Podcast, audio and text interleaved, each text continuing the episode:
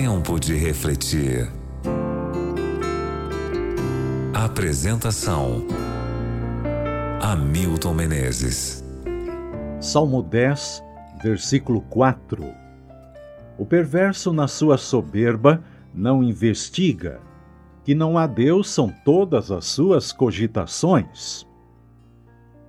O salmista declara que o ser humano nega a existência de Deus por causa da soberba. O homem não investiga, o seu orgulho o aprisiona, acha que sabe tudo, considera-se superior aos outros na sua maneira de ver o universo e a obra da criação. Não tem humildade para reconhecer suas limitações de criatura.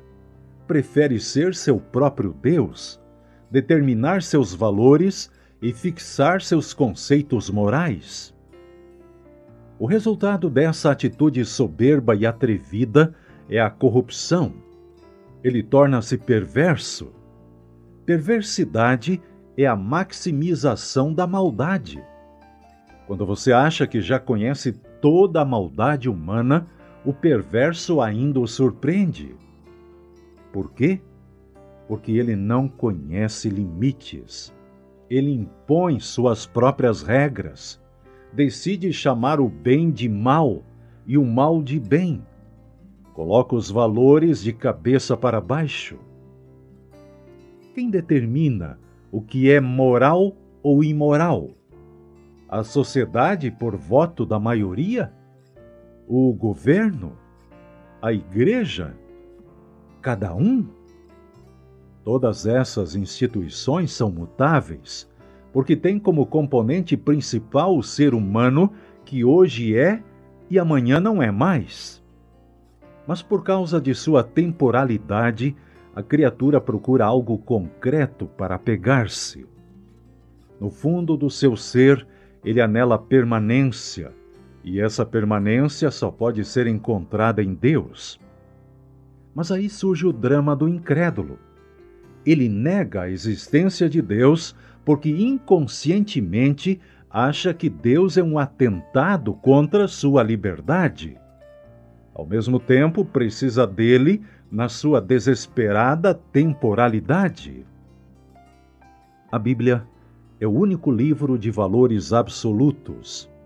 Portanto, é o único lugar onde podemos achar valores morais permanentes.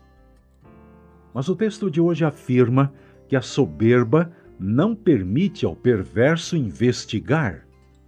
Algumas versões dizem: não busca a Deus, prefere olhar para dentro de si, ou, na melhor das hipóteses, para as coisas criadas.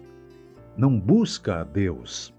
Gasta o tempo investigando qualquer outro tema, mas não há tempo para Deus. Quanto tempo de seu programa diário você dedica a Deus? Somente Ele é capaz de preencher o vazio de qualquer coração. Somente Deus é capaz de colocar ordem em qualquer vida e trazer esperança onde só existe desespero.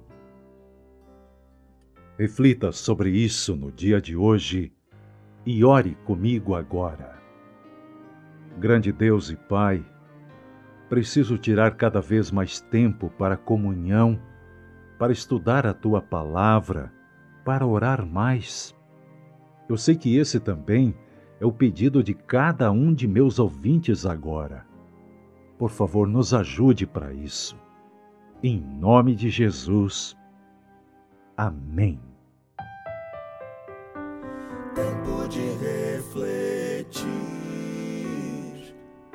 Que Deus proteja você e sua família. Que Ele tenha misericórdia de vocês e lhes dê